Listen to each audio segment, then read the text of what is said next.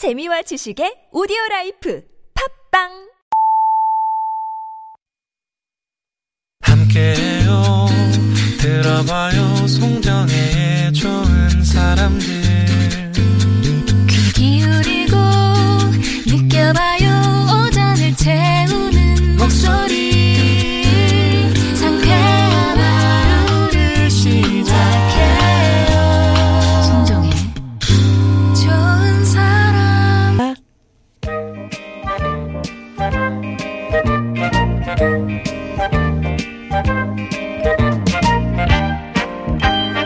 여러분의 마음을 보고 듣고 어루만져 드립니다. 이호선의 신받다. 우리들의 마음 신만이 숭실사회대학교 기독교 상담복지학과 이호선 교수님 오셨습니다. 어서 오세요. 안녕하세요. 반갑습니다. 여러분들의 근심 펌프 이호선입니다. 예. 이렇게 날씨가 네네. 굳거나 음. 특히 뭐 장마 기간 계속 비 온다고 하면 우울감을 느끼는 분들이 더 음. 많아지실 것 같은데 어떻게 좀 마음을 다스리면 좋을까요? 일단은 이번에 수해가 다른 때하고는 훨씬 더 비교가 될 정도로 그쵸. 좀 심한 것 같아서 정말 걱정이고요. 또 특별히 피- 그 수해 입으신 분들 속히 좀 복구가 됐으면 좋겠다라는 생각이 드는데 이제 문제는 우리가 이렇게 수해가 있고 나면 뭐 보는 사람이야 지나가고 말지만 그 뒤처리가 너무 너무 어렵거든요.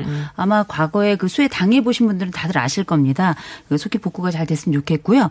근데 이제 우리가 이런 수해가 꼭 그 물리적으로만 오는 것이 아니라 마음의 수해도 올 수 있거든요. 네. 그래서 우리가 오랫동안 코로나를 거쳤고요. 그리고 나서 아 이제 뭐 8월부터는 뭐 복지관도 연다고 하고 이런 얘기들이 좀 나오나 싶어서 봤더니 갑자기 또 이렇게 장마가 길어지면서 햇볕 볼 일이 없어요. 네. 최근에 특별히 마스크 오래 쓰고 또 더워지면서 또 습해지면서 에어컨 들어가고 또 긴팔 입고 다니는 분들 많고 그렇다 보니까 주변에 있는 분들 피부색 한번 보세요. 까맣게 그을린 분이 거의 없습니다. 다 하얘요. 음. 이 얘기는 뭐냐면 대부분 비타민 D 합성이 잘 안 된다는 얘기거든요.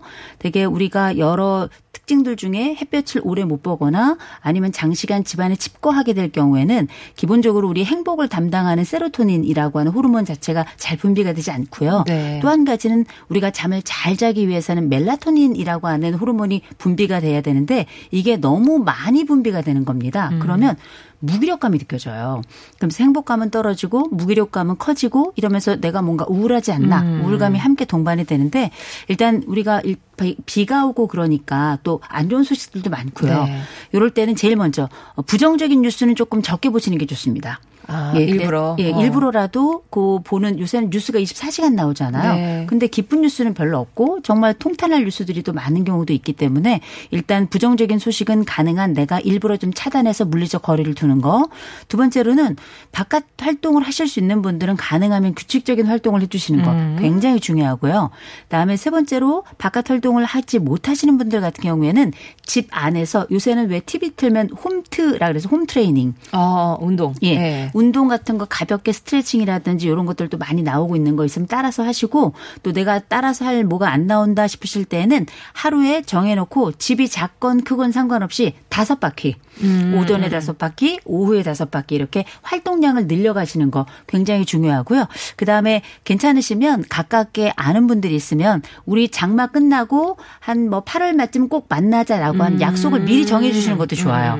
어떤 약속이 있으면 그 약속을 중심으로 마음의 방 향이 정해지기 때문에 네. 훨씬 더 우울감에서 벗어날 가능성이 높습니다. 아, 그러니까 뭐 부정적인 뉴스는 인위적으로라도 좀 끊어보시고 활동하는 게 되게 중요하군요. 음. 그렇죠, 가만히 그렇죠. 계시는 것보다 뭐라도 활동하시고 약속도 미리 잡아놓으시면 음. 마음의 방향이 설정이 될 테니까 그렇게 한번 다스려 보시기 바랍니다. 자, 그러면 오늘 첫 번째 고민부터 만나볼 텐데요. 어, 첫 번째 고민은 7542번님이 보내주셨어요. 늦은 나이에 어렵게 낳아 기른 외동딸.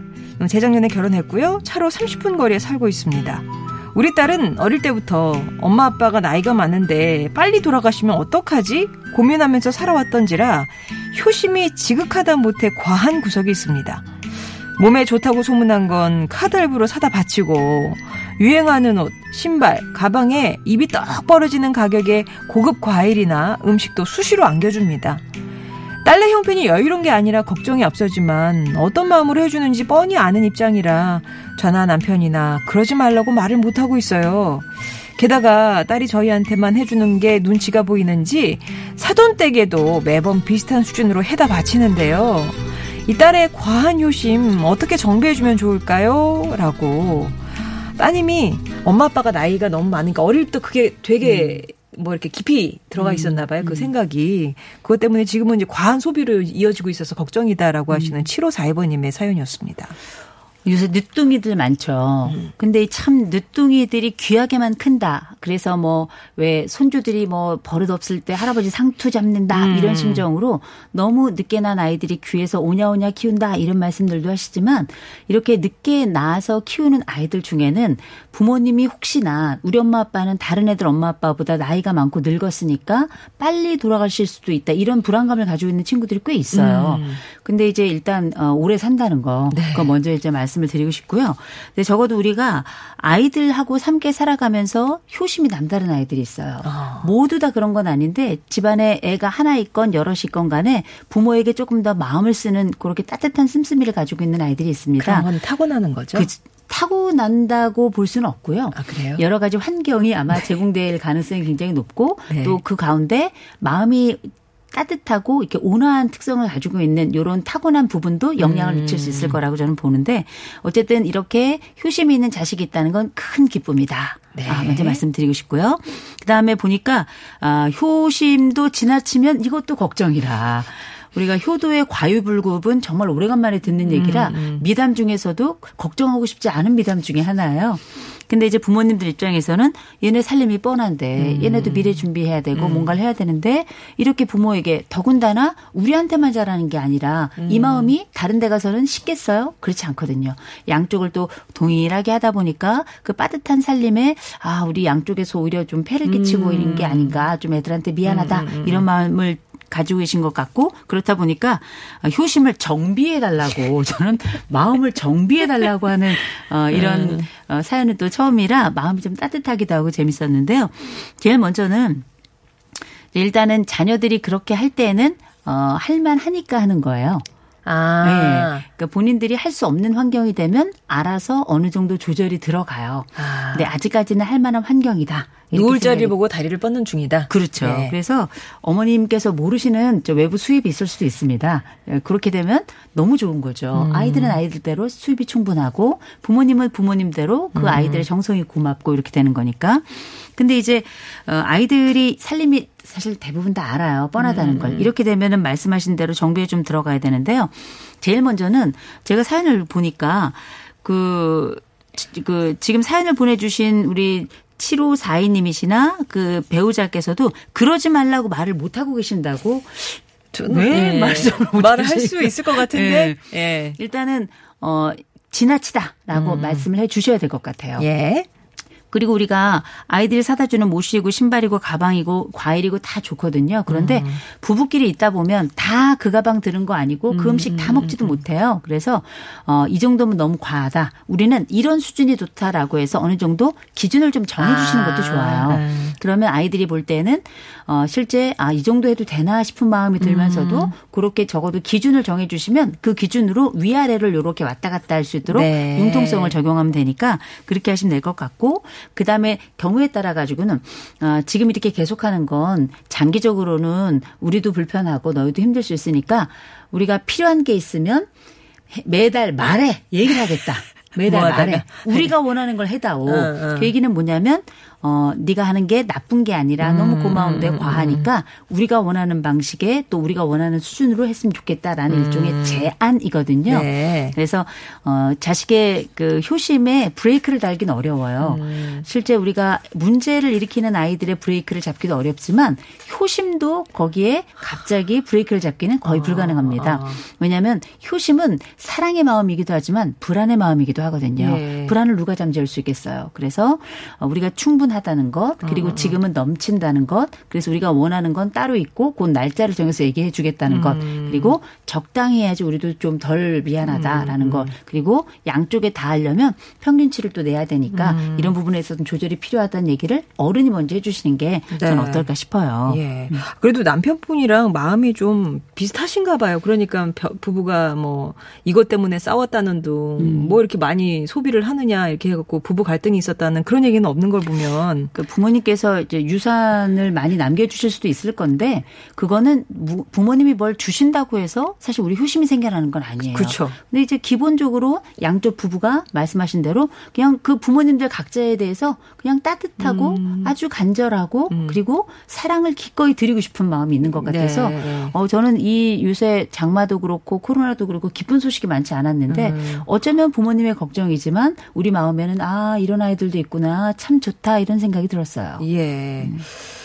자, 뭐, 할만하니까 아마 자기 할 수 있는 수준에서 하고 있을 거예요. 우리 너무 걱정하지 마시고. 이게 과하다 싶으실 때는 우리는 그냥 이 정도가 좋다 이렇게 기준을 정해 주시는 것도 좋고 아니면 우리가 필요한 거, 어, 우리가 얘기해 줄게. 월말에 뭐 이런 식으로 이렇게 제안을 하시는 것도 좋고 그런 식으로 좀 정비하셔도 좋을 것 같습니다.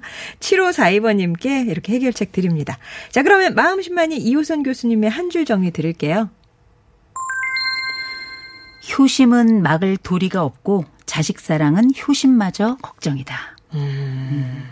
갑자기 궁금한데 교수님 네. 그 우리 엄마 아빠는 나이가 많아서 어 일찍 남들 부모님보다 일찍 돌아가실 거야 그런 거를 어린 아이가 생각하고 있다는 거는 이렇게 큰 문제가 되진 않을까요? 그러니까 뭐 트라우마처럼 남거나 뭐 이러진 어, 않을까요? 그 트라우마라고 얘기하기는 조금 그렇지만 우리가 아이들 성장 과정에 부모화라고 하는 현상이 있어요. 어. 부모화라고 하는 건 뭐냐면 애가 애답지 않은 거죠. 아이가 부모를 걱정하느라고 어린 시절을 어린애같이 못 지내는 그 상황을 우리가 네. 부모화라고 하는데 부모님이 너무 연로해 보이시거나 아니면은 어 미래가 너무 걱정이 되거나 그러면 아이들이 그때의 제철의 제 맛을 느끼는 것이 아니라 어. 미래의 것을 가져와서 현재처럼 살아가는 경우가 있어요. 이런 경우는 인생에 재미가 많지 않고 음. 나중에 가서 아, 내 삶은 왜 이렇게 팍팍한가 이런 생각을 하게 되기 때문에 부모님들 좀 연로하시다면 염색 꼭 하시고요. 어, 그 다음에 우리가 나이 많은 부모가 아니라 우리는 행복한 부모라는 거. 그거를 이제 인식을 시켜주시고 그 다음에 아이들에게 얘기해 주세요. 엄마 아버지 정도 나이에 엄마 아버지 정도의 직업을 가지고 지금의 의학 상태로 어, 평균 수명을 계산해 보면 네가 걱정할 정도로 오래 살 것이다. 뭐 예. 이런 안정감을 주시는 것도 아이가 걱정 없이 나래를 쫙 펼 수 있는 하나의 길을 열어주는 것이다라고 볼 수 있겠죠. 네. 자, 그러면 노래 한 곡 듣고요. 다음 사연 함께 할게요. 6949번님이 청해 주신 노래인데요. 예, 칼라 브루니의 Stand By Your Man 듣겠습니다.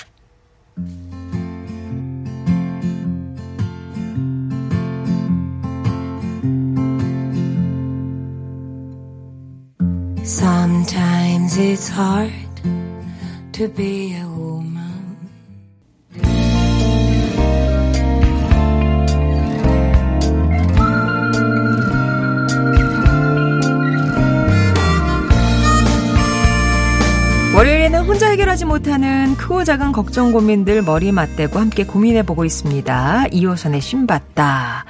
두 번째 사연 듣기 전에 지금 천안에 비가 많이 내리는가 봐요. 물폭탄이다라고 6505번님이 표현을 해주셨는데 어, 천안 쪽에 비가 많이 내린다고 하고요. 또 허리띠 졸라맨 개미님은 친한 언니네 가게 지붕에서 물이 쏟아져가지고 도와주러 왔어요. 정말 비가 무섭습니다. 라면서 아 어느 지역 이실까요? 아, 뭐, 근데 지금은 뭐 지역 따질 건 아닌 것 같아요. 지금 다 중부지방에 이렇게 비가 날리, 비가 많이 내리고 있으니까. 안성 보계면 쪽도 큰, 큰일 났다고 4817번님이 운전 조심하라고 좀 문자 주셨습니다.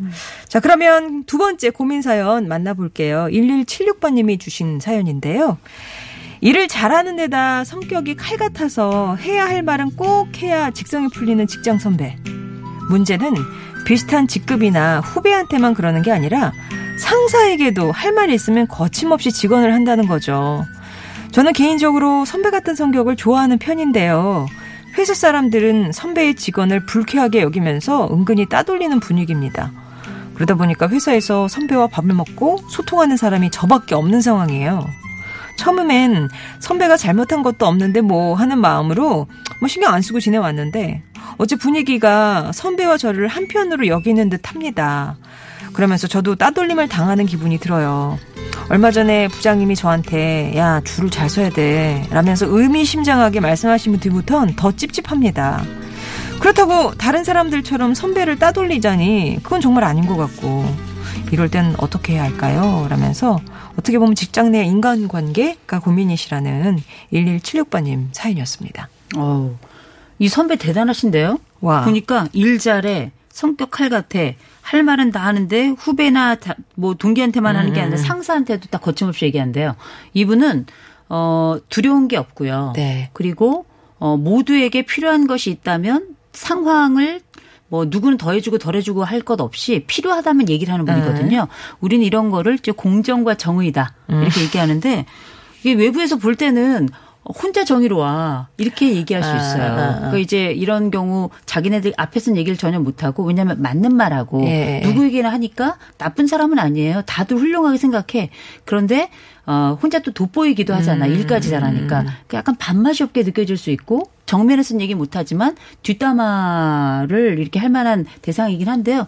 저는 이 선배 되게 멋있는데요. 약간 드라마 본 정의로운 본부장 느낌. 음, 아, 약간 태, 태도의 문제도 있지 않을까요? 이렇게 똑같은 말을 해도 조금 예. 기분 나쁘게 하는 사람들 있잖아요. 어, 그럴 수 있죠. 어. 근데 이제 모두에게 다 기분 나쁘게 하니까 어. 일관성은 있어요. 근데 이렇게 보니 어 이렇게 한 직장 내에 어 자기의 어떤 이익을 가리지 않는 거예요, 이 사람은. 음. 일 잘하고 동기나 후배한테만 이렇게 하면 근데 상사한테 잘해. 음. 그러면 이 사람은 조금 야 너무 자기 길 열기에 바쁜 사람 아닌가 유능하다고 하지만 아부까지 잘하는구나 이럴 수 있는데 이분의 경우에는 그렇게 직선적인 이야기들을 상사한테도 그대로 전달하는 거 보니까 사실 전체에게 미움을 받을 수도 있지만 누구도 미워할 수 없는 사람인 거기도 하거든요. 네. 그래서 저는 어 그러면 이분이 보니까 따돌림을 좀 당하는 분위기인 것 같고 그러니까 가까이 하기에는 뭐 약간 좀 그 군계 일학 같은 느낌이 좀 있어요. 그러네 다들 떨어져 나가고 지금 우리 사연을 주신 1176님 혼자 옆에 딱 같이 지켜주시는 건데 네. 제가 볼 때는 그러면 이 선배를 멀리 한다면 어떨까? 음? 더 불편하지 않을까요, 마음이?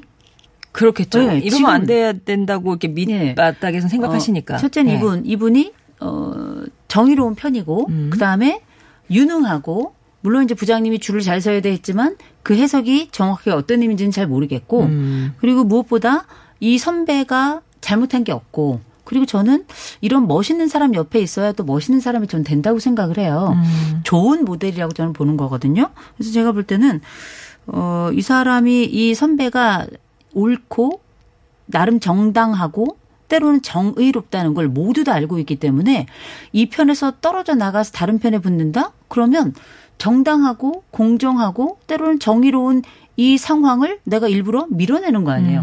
내 스스로도 떳떳하지 않고 다른 분들이 보기에도 아유 저거 결국 그 옆에 있더니 떨어져 나오는구만 해서 오히려 더 그 뭐랄까 존중받아야 될 사람을 더 궁지로 몰아넣는 공범이 돼버리는 느낌 같은 거랄까요? 네. 상황은 알겠는데 아무래도 이 자리를 지킨다는 것 자체가 조금 어려울 수 있잖아요. 근데 제가 볼 때는 이 선배에 대한 전체적인 1176님의 76님의 평가를 볼 때는 이분은 옆에 서 있어야 될 뿐이지 그리고 누군가 좀 지켜야 될 뿐이에요.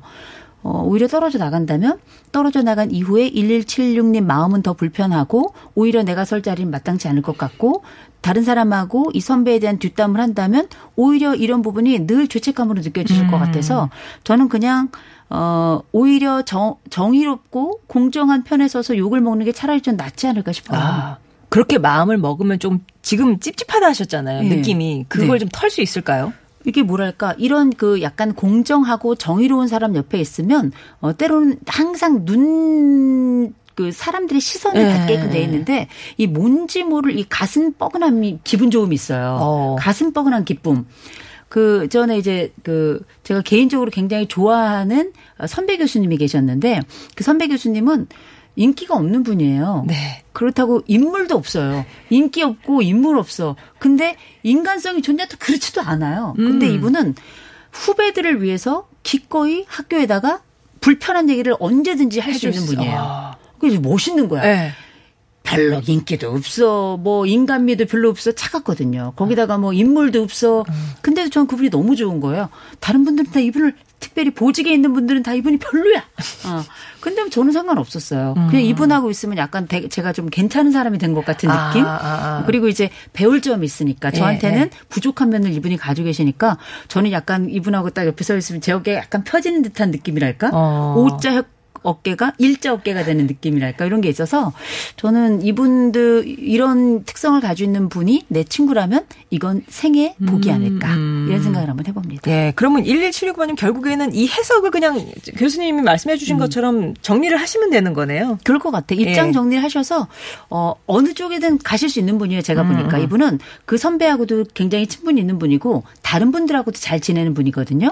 근데 이 양쪽에서 구- 굳이 한쪽을 선택하라고 한다면 어 불합리하고 불이한 쪽을 선택하는 것보다는 지금 쪽에 뭐 그렇게 나쁜 상황이 아니라면 저는 이 선배 옆에 서주는 게 저는 맞지 네. 않을까 싶어요. 예. 그러니까 뭐 다른 사람들 얘기에 귀, 이제 뭐 솔깃해서 이 선배 버리고 가면은 기분 좋겠냐 이거잖아요. 그렇죠. 것도 훨씬 더 마음 불편하실 수 있을 테니 그렇죠. 이 상황에 대한 해석을 딱 내리시고 나서 딱 깔끔하게 정리하시면 어떨까 싶습니다. 1176번님.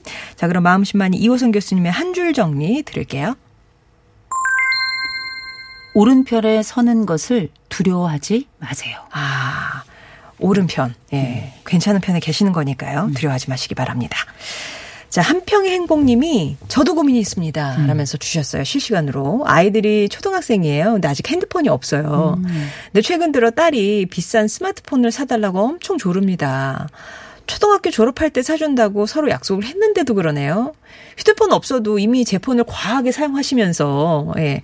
이런 아이들은 어떻게 달래주면 좋을까요? 어, 일단은 엄마 폰을 과하게 사용하고 있으니까요. 이 친구는 친구들하고의 어떤 뭐 연락이나 이런 데 있어서 크게 뭐 어려움이나 이런 건 일단 없을 것 같고요. 일단 약속은 지키셔야 될 거예요. 음. 초등학교 졸업할 때 사준다 약속했는데 혹시 아이가 지금 초등학교 1학년은 아니겠죠? 6년은 좀 길거든요. 길거든요. 어. 제가 볼 때는 뭐 6학년 때 졸업할 때 사준다고 했 다면 제가 볼 때는 뭐 6학년 2학기 정도로 이렇게 땡겨주시면 아, 그 정도? 아이는 의외의 선물을 받는 건데 너무 확 땡기시면 엄마는 졸으면 되는 사람. 음, 이렇게 되는 거고 또 아이와 함께 아, 새로운 전쟁 국면으로 들어가는 게 또 스마트폰의 문제인데 이 기간의 문제도 있지만 보니까 엄마의 고민 중에 하나는 비싼 스마트폰을 사달라고 엄청 조른다는 거잖아요. 그 제가 볼 때는 어, 아이한테 이야기할 때 그 스마트폰을 사달라고 아이는 얘기하지만 엄마는 얘기하죠. 어, 너 투지폰 쓸래? 아니면 엄마가 제시하는 이 스마트폰 쓸래? 이런 식으로 해서 어, 두 개를 선택하게 하되 하나는 엄마가 원하는 걸로 다른 하나는 완전히 선택 불가능한 걸로 이렇게 둘 중에 하나를 제안하시면 아이는 비싼 스마트폰은 아이의 엄두도 못 내지만 어, 어, 어. 어, 아이의 뭐 투지폰과 같은 네. 이런 폰보다는 그래도 엄마가 제시한 게 낫지 않겠나 싶어서 그걸 선택할 가능성이 굉장히 높을 거라고 아, 봅니다. 뭔가 선택을 하면서 자기가 충족되는 그런 게 있는가 보죠. 그게 아니라 선택의 여지 중에 더 나은 걸 선택하게 돼 있거든요. 아, 네네. 인간은. 아, 그래서 몰아가는 조건을- 거네요. 그렇죠. 두 가지로 제한 을 두시고 어. 그 중에 나은 쪽을 쓴- 선택하는데 그 나은 쪽에 대한 기본 조건 환경이 엄마가 제한하는 환경이라는 아, 거죠. 만약에 이 아이가 뭐, 뭐 5, 6학년이면 음. 조금 그 약속 기한을 끌고 가는 거는 큰 무리가 없어 보입니다만 막 3, 3학년이다. 네. 그러면 6학년 2학기다 치면 벌써 2년 반이 남은 거거든. 아, 2년 정도 남았네요. 네. 3년? 그, 가만 있어봐. 어, 3년이 남은 거네요. 그렇죠. 3년이 남은 거죠. 어, 이건 어떻게. 어, 문제는 보니까 아이들이 초등학생이에요. 음. 한놈 약속 어기면 그. 다음번에도 한꺼번에 또 같이 사줘야 되고 이 공정이 무너지게 되면 네. 엄 마의 모든 신뢰는 한꺼번에 아, 또 없어지게 되는 거기 때문에 제가 볼 때는 가능하면 일괄 몰고 가는 게 낫고요. 맞아요. 그리고 정말 필요한 상황이 됐다 싶을 때는 가족회의를 여셔야 됩니다. 어. 가족회의를 여셔가지고 어 근데 이제 아마 제가 볼 때는 합의에 도달하기는 어려울 거라고 보고요. 가능하면 어그 시기까지 엄마 휴대폰을 일단 과하게 사용하고 있는 음. 면이 있으니까 아이가 다소간의 불편함을 가지고 유지할 수 있어야 그 가운데 또 맞아. 뭐 누울 자리 보고 다리 뻗는다고 여러 가지 방법 찾아내고 어쩌면 이 아이에게는 다른 애가 사용하지 않는 공폰이 있을 수도 있습니다. 네. 그렇겠죠. 예. 아, 이 큰애한테 이렇게 지시면 저 둘째, 예, 둘째까지 이렇게 해서 서로 막, 서로 사실은 견제하거든요. 둘이서 되게 견제하거든요. 아, 견제 정도가 아니죠. 어, 언니는 몇 살에 사줬잖아. 뭐 이렇게 나오는데 지금 6학년이래요. 아, 6학년이면 제가 볼 때는 거의 다 왔네요. 됩니다. 지금 뭐 구분능선 넘으셨는데 아, 그럼요. 졸업 때까지 조금 더 아, 확실히 그럼요. 원, 원 약속을 지키게끔 그럼요. 밀어붙이셔도 상관없을 것 같습니다. 이미 또 엄마 폰 과하게 사용하고 있으니까요. 그 과한 정도 6개월만 좀 견디시고요. 어, 우리 한 한편의 아, 한평의 행복님 6개월 동안 파이팅입니다. 예, 예, 네네. 예. 아무튼 그렇게 저희는 확실하게 해결책 드린 거예요. 네. 그리고 아이들하고 같이 칠판 하나 정하셔가지고요. 어. 아니면 옛날에 그 달력 듣듯이 마이너스 어, 아, 136일, 135일, 아, 130 제대하는 그거 것처럼? 굉장히 재밌어요. 아, 네네네. 그럼 아이도 막 손꼽아 가면서 견딜 만한 힘을 또 얻게 되거든요. 아, 그런 방법도 네. 추가로 사용해 보시면 좋겠네요. 자, 여러분의 고민 사연 늘 기다립니다. TBS 앱이나 50번의 유료 문자 메시지 우물정 0951번 활짝 열려 있으니까요. 언제든 편하게 보내주세요. 아, 광주 쪽은 소강 상태군요. 천안 쪽은 비가 많이 내린다고 지금 계속 문자를 주고 계시는데요. 아, 소강 상태에 든 지역에서는 이때 좀 시간 짬내서 다시 한번 주- 집 주변 둘러보시고 대비해 주시기 바랍니다. 이상은의 둥글게 9042번님의 신청곡으로 오늘 마무리합니다. 저는 내일 다시 뵙겠습니다.